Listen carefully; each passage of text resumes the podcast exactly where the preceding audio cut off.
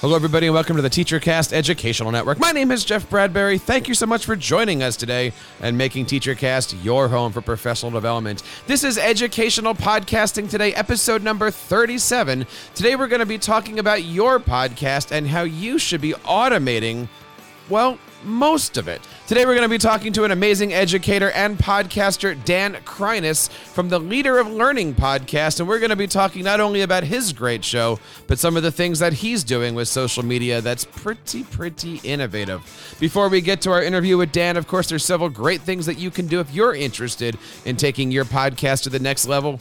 You can, of course, contact us on Twitter at Podcasting Today. Leave us a voice message over at teachercast.net/voicemail. And, of course, email us over at feedback@teachercast.net. And as, of course, we get through our 2019 year here, we want to remind you guys that we just opened up a brand new channel to help you guys learn how to make a podcast. Visit PodcastingWithStudents.com today. That's PodcastingWithStudents.com today. We've got some great resources on curriculum writing, equipment, app reviews, everything that you're looking for classroom podcasting. Visit PodcastingWithStudents today. And, of course, I want to bring on our guest for the day, Dan Kreiness. How are you today? Welcome to the show. Man, thanks for having me, Jeff. We've seen each other in person, and I've heard you speak before, but hearing that intro and you announcing, I am Jeff Bradbury, something about that just really gets me going. So I appreciate you having me. Thank you for all you do, and just thanks for letting me come on and give me some time. It is so nice to have you on. I think this is like the 15th or 17th time we've tried to make it happen over the couple years. Tell us a little bit about yourself. You are a Connecticut/New York educator now? That's right. Yeah. So I live in Connecticut, but I just made the move to a new district back in New York. I took an educational administrative role. It's kind of a weird title. I am now called an academic standards facilitator. The easiest way that I could introduce myself and explain to people what I do is it's really assistant principal of instruction. So there are aspects of the traditional assistant principal role that I don't necessarily have to deal with, like student behavior and discipline, but I do have lots of responsibilities when it comes to maintaining the academic standards, hence the title. Now, all of this is really helping you create your podcast, or is it the other way around, right? You are the host of the Leader of Learning podcast. Tell us a little bit about the show and how'd you get started podcasting? Yeah, I've heard other people say this, and so it's not necessarily a unique story, but basically I got interested in creating content in general, and I'm a pretty good writer, but I'm also a doctoral student writing my dissertation, and I didn't want to do any more writing when it comes to blogging and things like that. So I said, I think the way I need to go is creating content that is audio. I have a little bit of a background in broadcast journalism and radio production. And I just figured, why not start a podcast? And so I think I learned from the best, and I've honed my craft and improved all the time. I'm still improving. And the show is called Leader of Learning, and I'm learning all the time. And to be honest, and I know this sounds really cheesy or, I don't know, narcissistic, I'm like my biggest fan. I'm the biggest fan of my show. And I say that for good reason, because I do it mostly for me. It's a professional development opportunity for me. The perks are all the listeners and all the amazing guests that I get to bring on and learn from each every 2 weeks. And it's been an amazing ride for a year and a half now, and it's not going to end anytime soon. And I'm having a lot of fun with it. Now, you just said that you learn from the best. Who do you look up to? Who do you follow? And what kind of podcasts are on your playlist? Yeah, I mean, some of the first ones that I started listening to, and by the way, I know sometimes educational podcasters say, don't always just go to educational podcasts, but that's kind of my realm. That's my thing. I listen to a lot of them. Some of the first ones I started listening to were House of EdTech by Chris Nessie, Better Leaders Better Schools, Danny Bauer, definitely TeacherCast. Shout out to Jeff and everybody who's a part of that, but. Yeah, I've learned a lot along the way. And of course, I think that very first step that I took was really becoming a fan of podcasts first and foremost, and then really just diving in and getting started. Chris on the House of EdTech, he always says, just hit record, just start, try it out. When he talks about EdTech, just try it. And that's what I did. I would certainly echo that. You know, with many podcasters, even today, you know, I'm working with a fellow in our school district who wants to start a show. He sits down with me a couple of weeks ago and says, "I'm starting a show," and I said, "Great, I'd love to hear it." And then today he sits down at my desk and he says, "I'm starting a second show," and I said, "Great, how's the first one going?" And he says, "I haven't recorded it yet." I said, "Wait a minute, you're starting your second show before you even hit record on your first show." Do you ever have times like that where you've got so many ideas for your show, you just don't know where to start?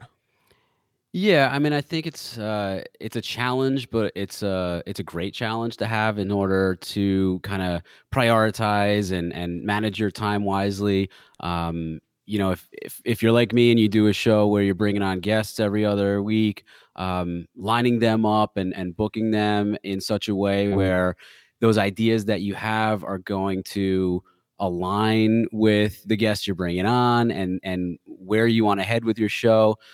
My show is a little bit all over the place. Every 2 weeks, we're talking about some pretty different topics, but I do try and put episodes out that not only align with all those ideas, like you said, that are kicking around in my head, but you know, what makes sense logically in terms of a sequence of episodes as well.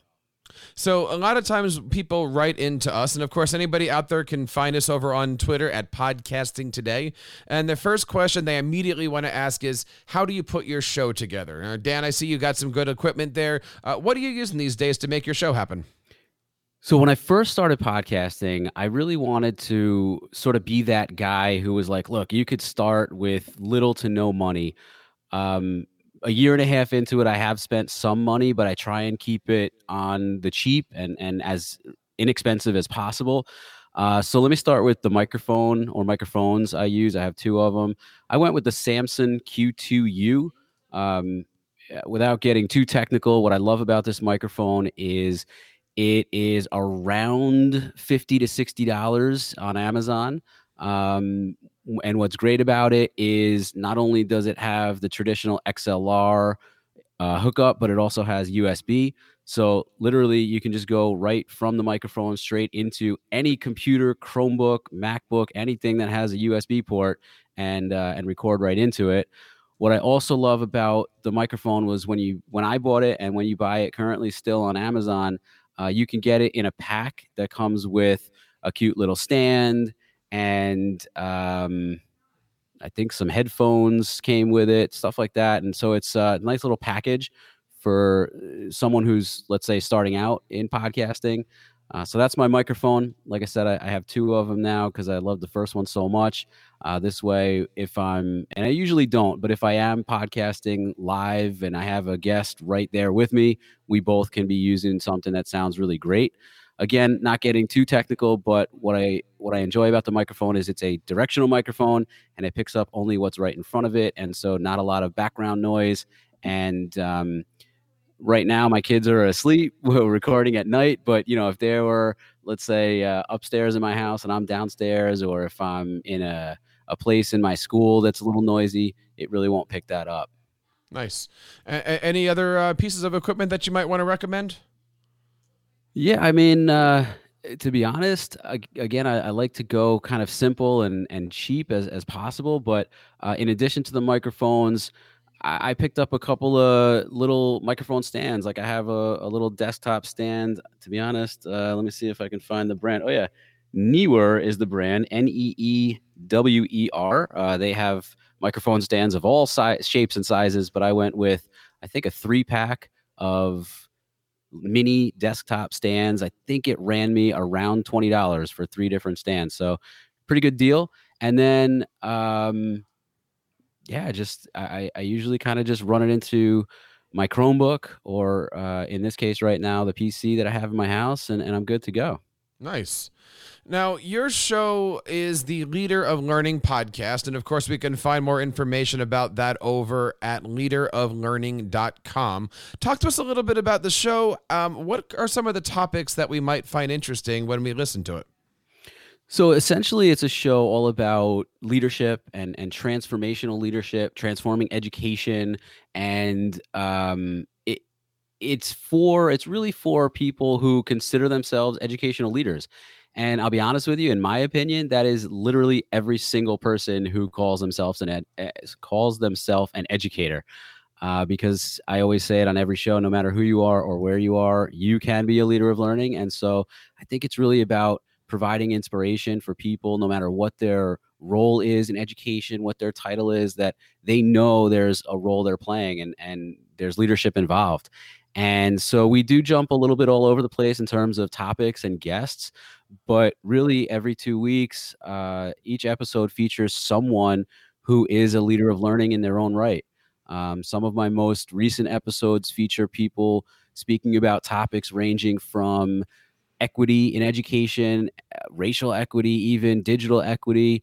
I'm actually bringing on a guest very soon to talk about, and I know this is a really deep and heavy topic, but I think it's really important for people who consider themselves leaders in education, abusive and unhealthy relationships and what to do when you're faced with students or other staff members, educators who are going through stuff like that. It's not easy to talk about, but I think it's important. You know, we've been featuring a lot of podcasters on the show here, and especially, you know, again, we had Danny Bauer on a few weeks ago, again, an administrative type leadership podcast.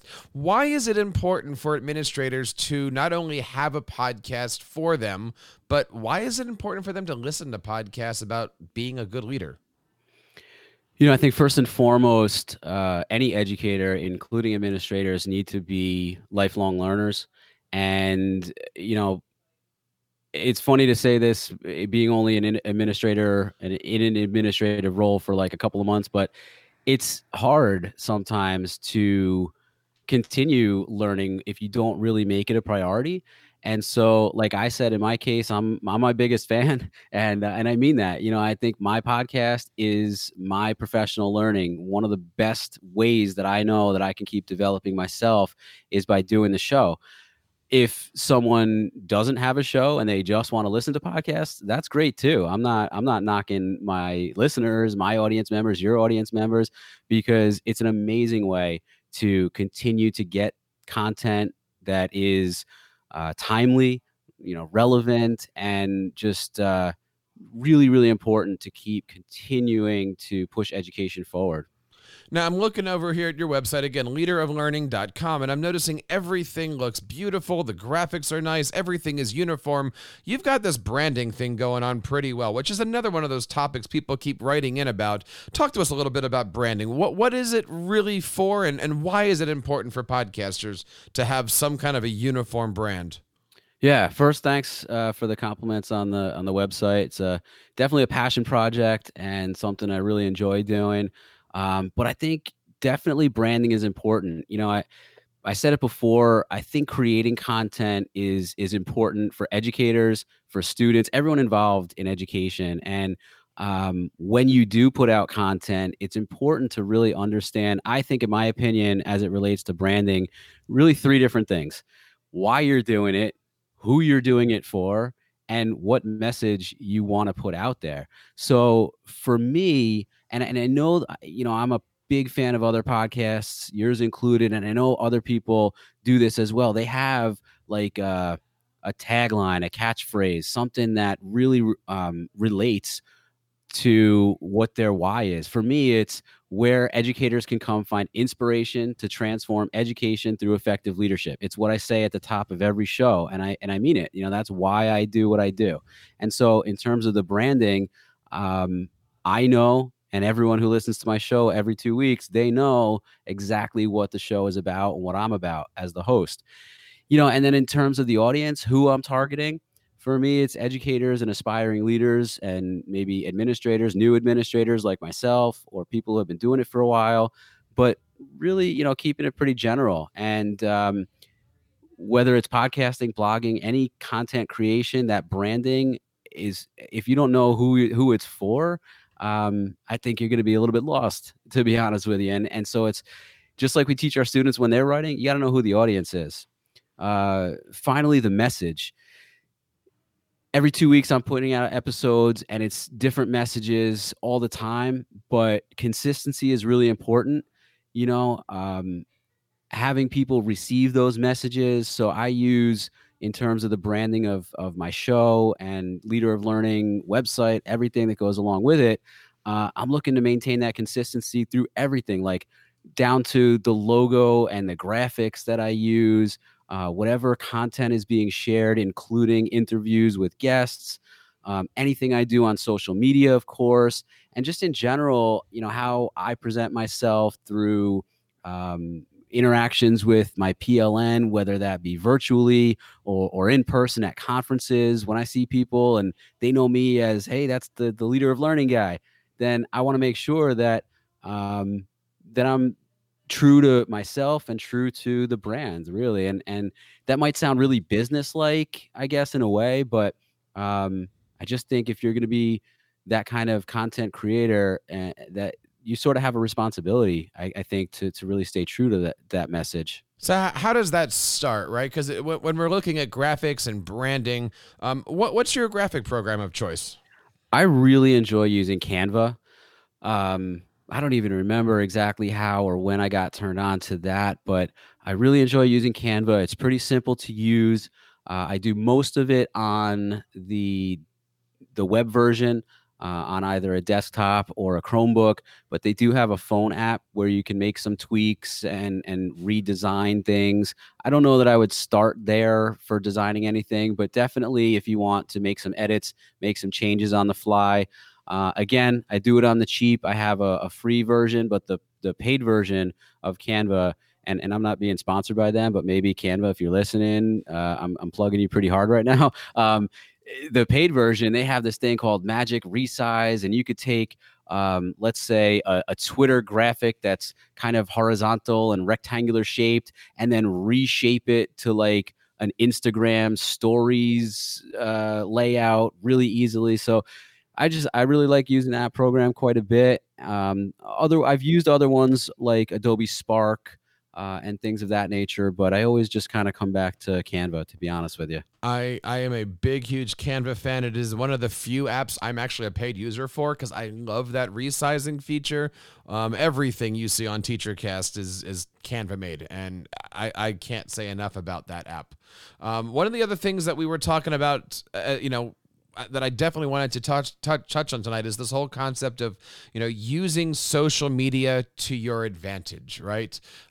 Many podcasters are popping stuff out on Twitter, on Facebook, but really to use it right takes a little bit of finesse. And you're doing some pretty interesting things to kind of auto post your social media to kind of give you, I guess, some more time at home, some more time with your family. Talk to us a little bit about the importance of automation. Yeah, so I do think that it is very important when you're putting content out there to, again, like, go simple. I guess if there's one thing that at the end of this, your listeners' audience comes out with, it's that podcasting, blogging, any kind of content creation really only has to be as difficult and as time-consuming as you want it to be. And I don't really want it to be, I really do have fun doing it. It's a love, it's a passion, but I'm not spending all day, every day doing what I do. So I have a few systems that I like to use to automate my outreach, let's say, and my branding. So the first is social media. When you see me on Twitter or Instagram as Leader of Learning, if I'm putting something out there, there's a darn good chance that is not necessarily me posting every single time something goes out, but it's been automated. And I use a few different tools to automate my social media. The best one I use is called RecurPost. Again, free version. They do have some paid stuff, but I go with the free one. And what that allows me to do is create, I forget what they call them, but essentially I create different posts to go out on a schedule that I set. You can set it to go out to Instagram, Twitter, Facebook, all the big social media accounts, and you just schedule it ahead of time. And you can go back in and edit all you want, but whenever that post is set to go out, it goes out, and you don't really have to worry about it too much. I also use, in addition to that, IFTTT, or the long form version of that is if this, then that. And I guess to not confuse people too much, basically, that's just a way of establishing rules. They call them applets. Each applet will allow you to set a rule that says, if I do this, then this will occur. And so, for example, I will use RecurPost to post to my Instagram account, which automatically via an applet in IFTTT will send to my Twitter feed, and will also send, if I use a certain hashtag, to my Facebook page. So I don't want to get it. I mean, this is kind of getting a little technical, and I don't want to confuse anyone, but basically those two systems work really well together. I establish my posts in RecurPost, and then I use IFTTT to push everything out automatically. I love using if this, then that. I was actually tweaking my settings on this today. One of my favorite recipes that I'm thankfully I set up back in 2014 was anytime somebody follows you on Twitter, automatically add it to a row in a Google Sheet. And I think over the last couple, I'm up to 7 or 8 Google Sheets, it bottoms out and then starts another show. But now I have, Google Sheets with who, what, where, when, whatever your link is to your website, all that stuff gets collected into a sheet. It's been pretty neat. I don't do very much with it, but hey, now if I ever want to find, tech coaches who follow me, I can just sort the sheet and boom, I can now find a podcast guest for my tech coach show or a podcaster for this show. There's a lot of different ways that you can use that stuff. It is really neat. And mean, if you go on if this, then that, you'll see there are so many different services that are part of that. And you can even create your own applets that they call them, everything from social media to to-do list to, I can't find the right term, voice assistants. Yes. You could, if you have one of those, I won't say the name, but if you have one of those made by Amazon, or if you have one made by Google, it doesn't matter. You can even program it to do different things with your voice assistants. It's really amazing. It really is. And you don't have to pay anything. No, and I love the ones, I don't know how annoying these things are, but if it's under a certain degree outside, text me in the morning to let me know that it's raining. One of those, it's just, there's a lot of neat things on there. We've done a few podcasts over the years on if this, then that, but all good stuff.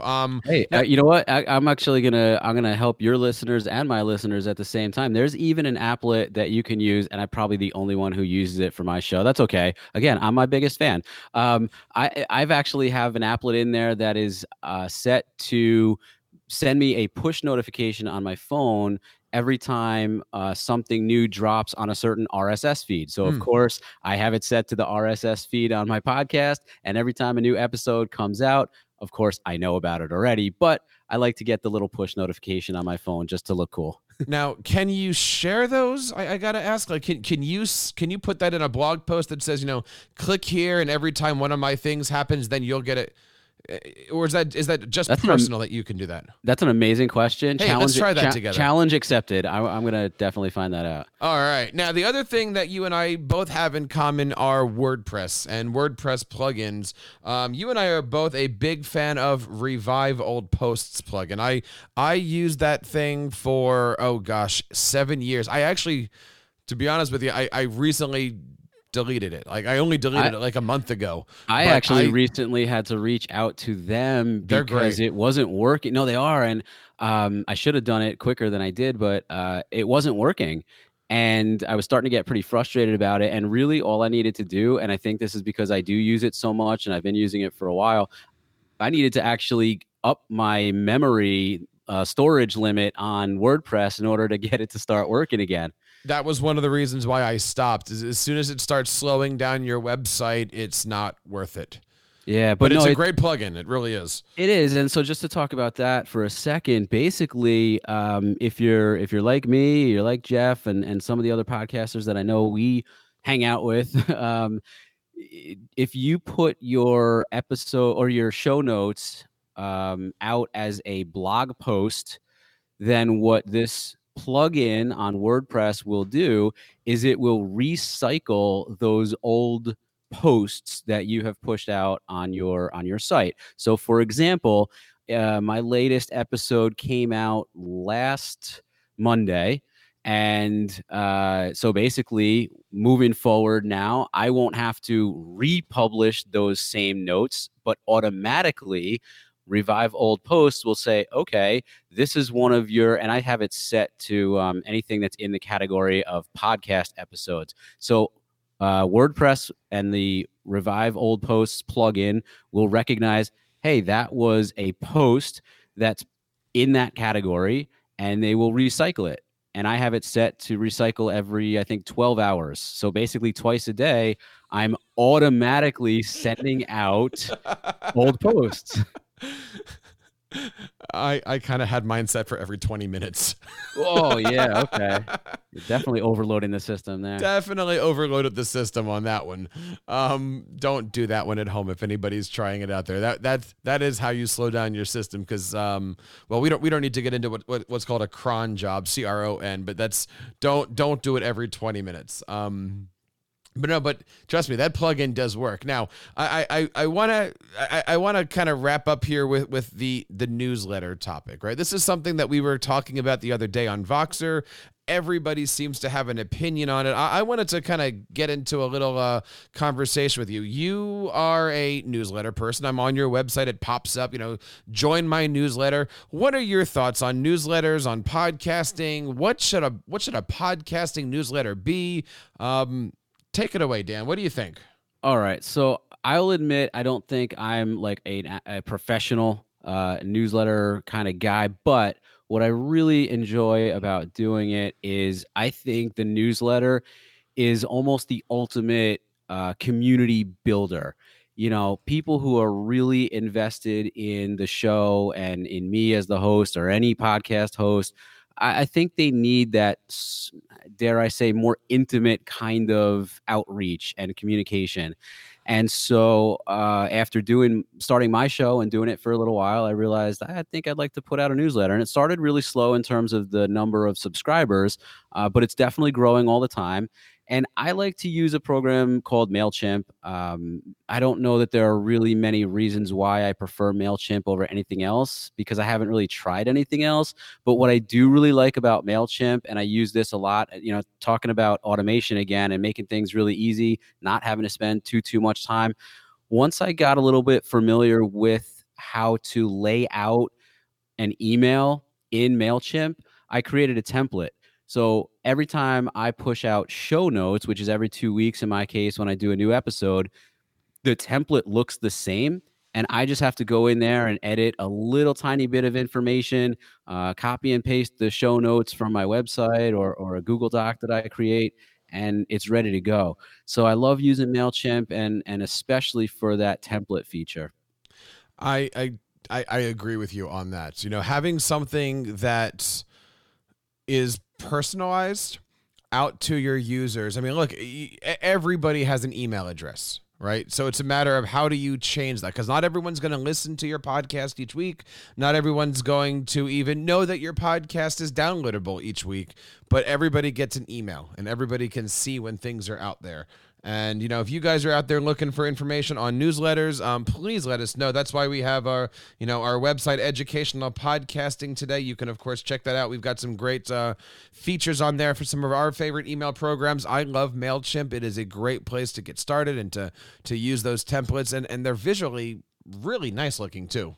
Yeah, I feel like they're actually kind of upgrading and updating all the time. Their own branding and their own logo updated not too long ago, and that looks really nice too. I think MailChimp does a really good job with that. First of all, you said it a minute ago, and I just want to reiterate, I don't necessarily take the time as often as I should on my own show to say this, but if anyone has any questions as technical as you want about podcasting, starting a show, equipment, all of the things we talked about with automation. I know, Jeff, that you'll have the information up there, but definitely reach out to us. I do say this on my show. I love hearing from listeners and audience members, not just a retweet on Twitter, but really reaching out, not just subscribing to the emails either, but sending an email. Shoot me an email. Drop me a message on Voxer. I'd love to, that's one of the things too about creating content. I love when people reach out to me and say, how can I get started?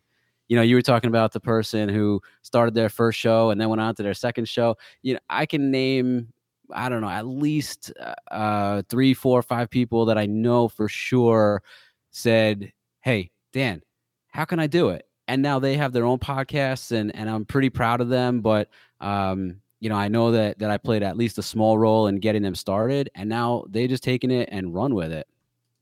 And that's really what I think is rewarding about all of this. Going to an ed camp, helping somebody learn how to do this, going to a conference and meeting somebody and they say, hey, how can I do my show better? And you get a chance to work with educational podcasters. That is the reason why we started this show. That is the reason why this show exists. If you guys are looking to out there make a podcast, check out this great stuff that Dan's doing. Of course, you can go over to educationalpodcasting.today.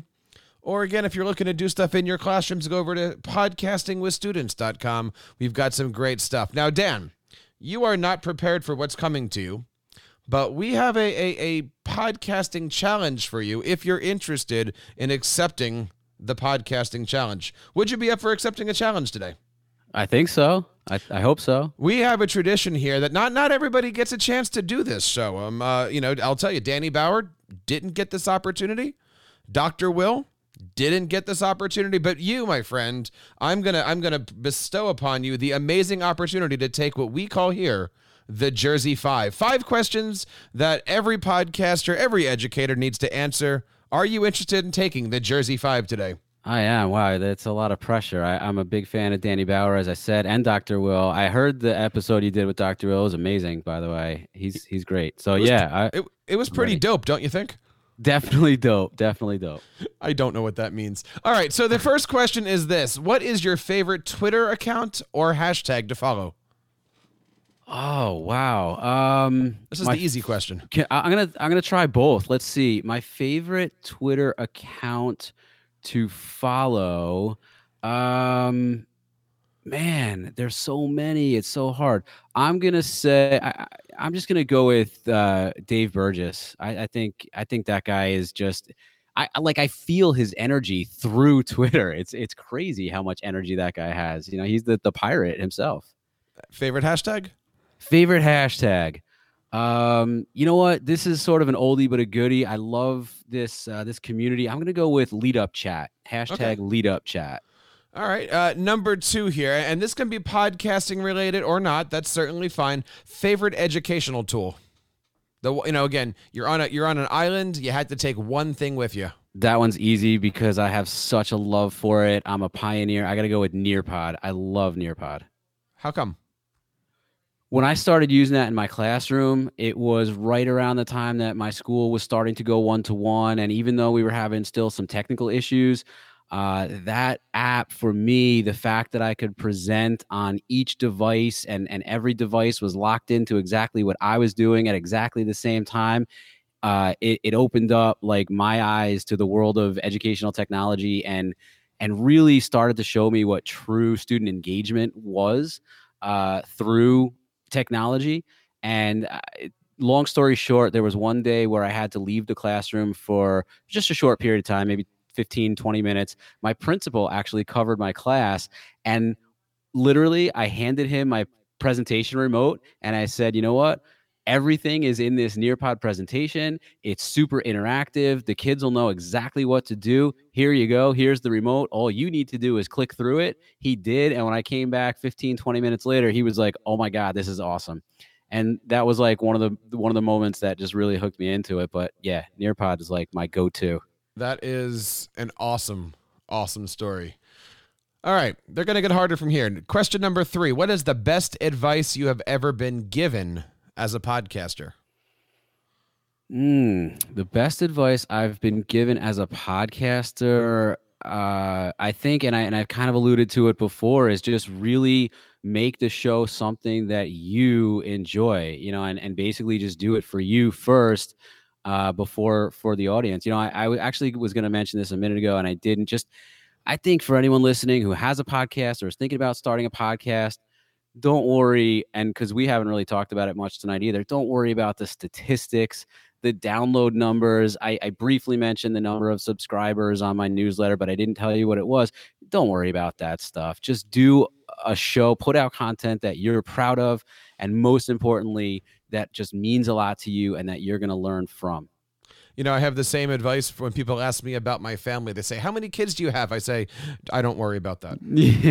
Yeah, you got, that's some crew you got there. We don't talk about that number. All right, here we go. Number 4, what do you hope your, and I changed this around, but let me make this podcasting related. What do you hope your podcast listeners remember about you when your show is over? Ooh, that's like a legacy kind of question. When my show is over, I don't mean really... like at the end of like, you know, I don't mean like 3 years from now. I mean like, you know, they're at the end of the show, they're done. You want them to think about something. And Casper mattresses is not the answer. I do have run some ads at the end of the show, so maybe it's whatever they decide to play at the end. But no, you know, this goes back to the branding thing. I think for me, you know, it kind of gets back to my little catchphrase. It's where educators can come find inspiration. So I want them to leave with inspiration to, in some area, to some degree, feel like they can play a part in literally transforming education. And I don't care whether that means transforming education in one classroom or one school or across the country. Heck, you know, I mean, I communicate with people all over the world. I know there are people who listen to the podcast from around the world. So on as small a scale or as large a scale as possible, definitely just coming out with some form of inspiration where someone feels like, you know what, I can do it. I am a leader, and here's how I can show it. And the last question here, what is the best teachable moment you've ever had? The best teachable moment I ever had... I think honestly, and man, I hate to like end on this note, so we'll have to figure something else out in the last couple of minutes that we have. But, I live pretty darn close to Newtown, Connecticut. And even though I was working in the Bronx in New York at the time, I just think when that Newtown, tragedy happened back in 2014, for me personally, I just felt a huge responsibility to turn that moment into a teachable moment when it, you know, as it relates to kindness and mental health, especially, and just seeking help when stuff gets rough and things are just not going your way. So I'm sorry to get heavy on you, but that to me stands out as like the moment where I just had to take something. Unfortunately, it was a tragedy, but just turn it into something. Dan, you are doing a good job at this, but you know what? I know it's called the Jersey Five. We actually had a listener here bring in one question. Would you mind taking a listener question here? Yeah, sure. This is from Miss Valerie Lewis. You might recognize her from the podcast that you do, the Leader of Learning podcast. I believe she was a guest on your show. She asks here, as a leader in learning, with an official title as administrator now, because you are an admin, what things have changed for you and what things have remained the same? Yeah. So first of all, I love Valerie. She's my girl from Passoscope EDU. And of course, like we said, she was a guest sort of early on in the show, actually. She just does amazing things. And she is kind of a recent admin as well, earlier this year, taking on a role as assistant principal. So she could probably answer this too, but I'm on the hot seat. So I will say that what has not changed for me is that aspect that I talked about before of being a lifelong learner, you know, and really trying to inspire the teachers that I work with to just keep on learning and pushing themselves to grow, just like we want them to push their students. And so I think what else has not changed about me is, you know, I'm basically stepping out of an instructional coaching role. And I'd like to think that I bring a lot of that coaching aspect with me into my role as an administrator now. And I think it's working out pretty well so far, although it's kind of early on. And honestly, I think it probably can only get better from here. What has changed is, of course, I have, you know, crossed the line, so to speak, from teacher to administrator. So there's a technicality that says that if I technically stay in a teacher's classroom longer than I think it's 15 minutes that I am supposed to observe them. So it's a little bit more challenging to coach teachers through like co-teaching or demonstrating in their classrooms. But I don't necessarily expect a whole lot of resistance to that. It's just a little bit tricky. And of course, being now in a role where I do have power, evaluative powers that I'm using to observe teachers and quote unquote assess their teaching and their lessons. It's just a different relationship. Not that it's not a good, strong relationship. It's just different. I'm not going to lie. You know, when you're doing it as a teacher or even an instructional coach who's not an administrator, it's different. And you're more at the same level as an administrator. No matter how you slice it, it's just different. It's a little bit challenging, but again, you know, I think for me the mindset is just to use the evaluation process as an opportunity for coaching where needed, as necessary. And I think it's been working so far. The website is called leaderoflearning.com. The podcast is Leader of Learning. Dan Kreiness, thank you so much for your time today. And thank you for creating some great podcasts for the educational community.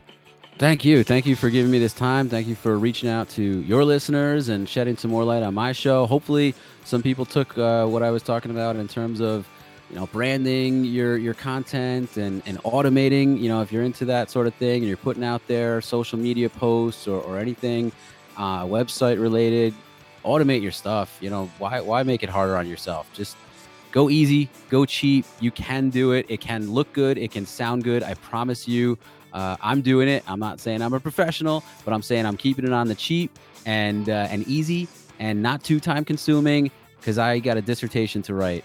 And wow. Yeah. That takes up a lot of time, but anyway, it can be done. And of course, if you're out there looking to create your own podcast in your own studio or, of course, with your students, we want to hear from you. We want to feature you on our educational podcasting today show. Just drop us a line over on Twitter @podcastingtoday. Email us over at feedback@teachercast.net.